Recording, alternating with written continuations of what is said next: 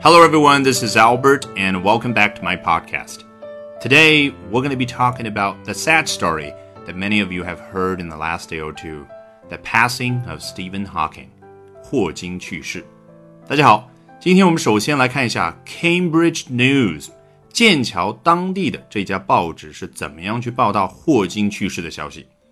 Astrophysicist Professor Stephen Hawking has died at the age of 76. Astrophysicist 天体物理学家。后半部分这个 physicist 啊，我们大多数人啊都很熟悉，就是物理学家的意思。那开头的这个 astro 呢，其实在很多的单词里面都可以找到，比如说 astronomy 天文学这个词开头的部分也是 astro，那代表的就是天文的、天体的啊，是一个拉丁语的词根。把 astro 和 physicist 拼在一起，指的当然就是像霍金这样的人，去研究宇宙万物，去研究整个宇宙的人。好，Hawking has died at the age of seventy-six。霍金他在七十六岁这个年纪去世了。来看下一段。Prof. Hawking passed away peacefully at his home in Cambridge in the early hours of this morning. Prof，哎，你看了是不是跟那个 professor 前面四个字母一模一样？ 是的，它其实就是 professor 的一种简称。那当然读音呢稍有变化，prof 啊也是教授的意思。Prof. Hawking 就是霍金教授，passed away peacefully。你看这个 passed away。比刚刚那个 died 就要更加的委婉一点，对不对？去形容一个人去世了啊，没有说他死掉了，而是说 passed away 去世了。后面还加了一个 peacefully，是平静的去世了。At his home in Cambridge 啊，是在剑桥他自己的家中平静去世的。In the early hours of this morning 啊，具体也交代了时间，是在今天早上。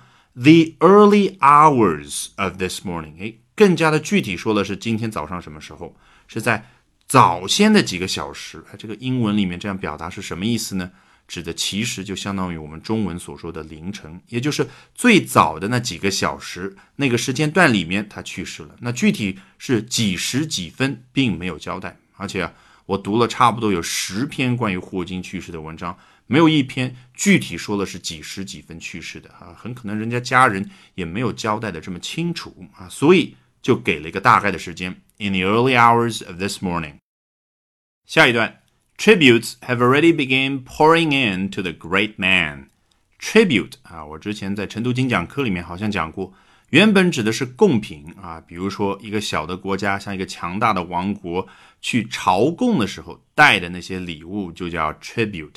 那引申出去是不是可以表示尊重敬意呢？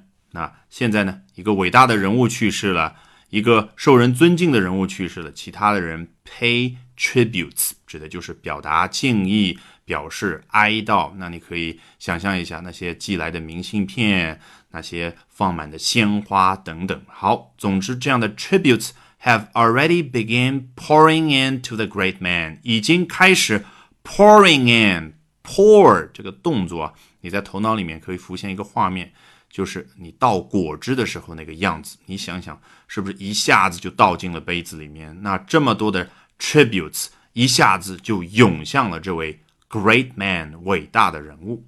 好，我们接着往下讲之前，我想提醒你注意一下，人家这个 have already 后面是什么？begin，没有像我们中学里去用 begun 啊，因为我们老师说 begin began begun。啊事实上，严格意义上来说，他们是错的啊，不符合语法。但是，人家很多的报纸里面都是用的 begin，have began。那所以，你觉得我们对的呢，还是他们对的呢？我觉得都对。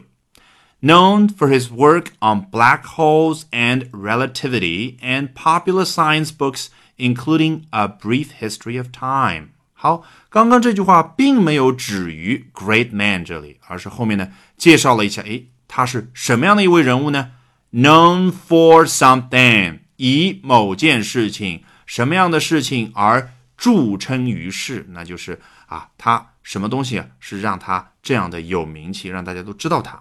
这里列举的两样事情：一，his work on black holes and relativity，他在黑洞和相对论方面的工作。这个 work 啊，指的当然就是他们科学家做的那种工作，主要就是研究工作。第二个是什么呢？And popular science books, including A Brief History of Time。啊，先看一下 A Brief History of Time，这就是大名鼎鼎的《时间简史》它原来的那个名称，英文名称，一个关于时间的简单的历史。那我们来看一下 popular science books including 啊，当然这个句式很容易理解，指的就是包括像《时间简史》这样的 popular science books。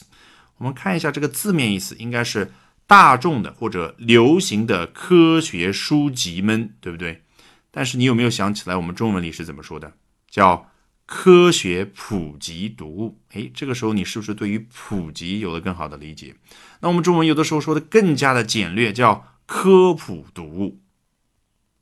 好，接下来来看一下《The New York Times》纽约时报的一篇文章，很有意思。它列举了霍金生前一些妙言警句。那我们来看一下其中的两条。第一条是关于 The possibility of an afterlife。你看，afterlife 的字面意思是什么？是在人生之后。那就是佛学里面所说的来世、来生啊，也是很多基督徒所相信的。那 the possibility of an afterlife 指的就是来生、再生一个可能性啊。霍金是这样说的：“I regard the brain as a computer which will stop working when its components fail.” Regard 啊，把某某东西视作为怎么样啊？它有一个作用对象，这里是 the brain，所以它的意思就是我。把人的大脑视作是 a computer，一台电脑。什么样的一台电脑呢？Which will stop working when its components fail。当它的各个组件、各个零部件 components Fail 出故障，不能够继续运作的时候，it will stop working，它就会停止工作啊。很显然，霍金不相信所谓的来世。There is no heaven or afterlife for broken down computers 啊，果然他说的更加的具体了，没有所谓的 heaven 天堂 or afterlife 或者来生 for broken down computers 啊，对于这些已经坏了的电脑们来说，它意思就是人的大脑一旦停止运作，也就是人死亡了，那也就没有所谓的天堂或者来生。That is a fairy story for people afraid of the dark. Fairy story 啊，跟 fairy tale 是一模一样的意思，就是童话、神话故事。他觉得啊，所谓的天堂或者 afterlife 啊，都是给那些人准备的一个童话故事。什么样的人呢？People afraid of the dark，那些害怕黑暗的人。来看第二条，是关于 fame 名气。The downside of my celebrity is that I cannot go anywhere in the world without being recognized. The downside of my celebrity 是什么意思呢？我们先来看 downside 字面的意思是什么？就是朝下的那个面。那反义词是什么？upside 是往上的那个面，对不对？你觉得我们人的思维啊，看到朝上的面和朝下的面，可以引申出去有什么意思？当然，就是说朝上的指的是积极的啊，好像有光照到，我们都能看得到的，那就是有利的一面；那朝下的就是不利的一面，是个缺点。所以，the downside of my celebrity 意思就是啊，我有这个名气的一个不好的地方，也就是说，大家都知道我，我很有名气的一个不好的点是什么呢？接着往下讲之前，我们先把 celebrity 这个词啊再理一下。我们大多数时候见到它的时候啊。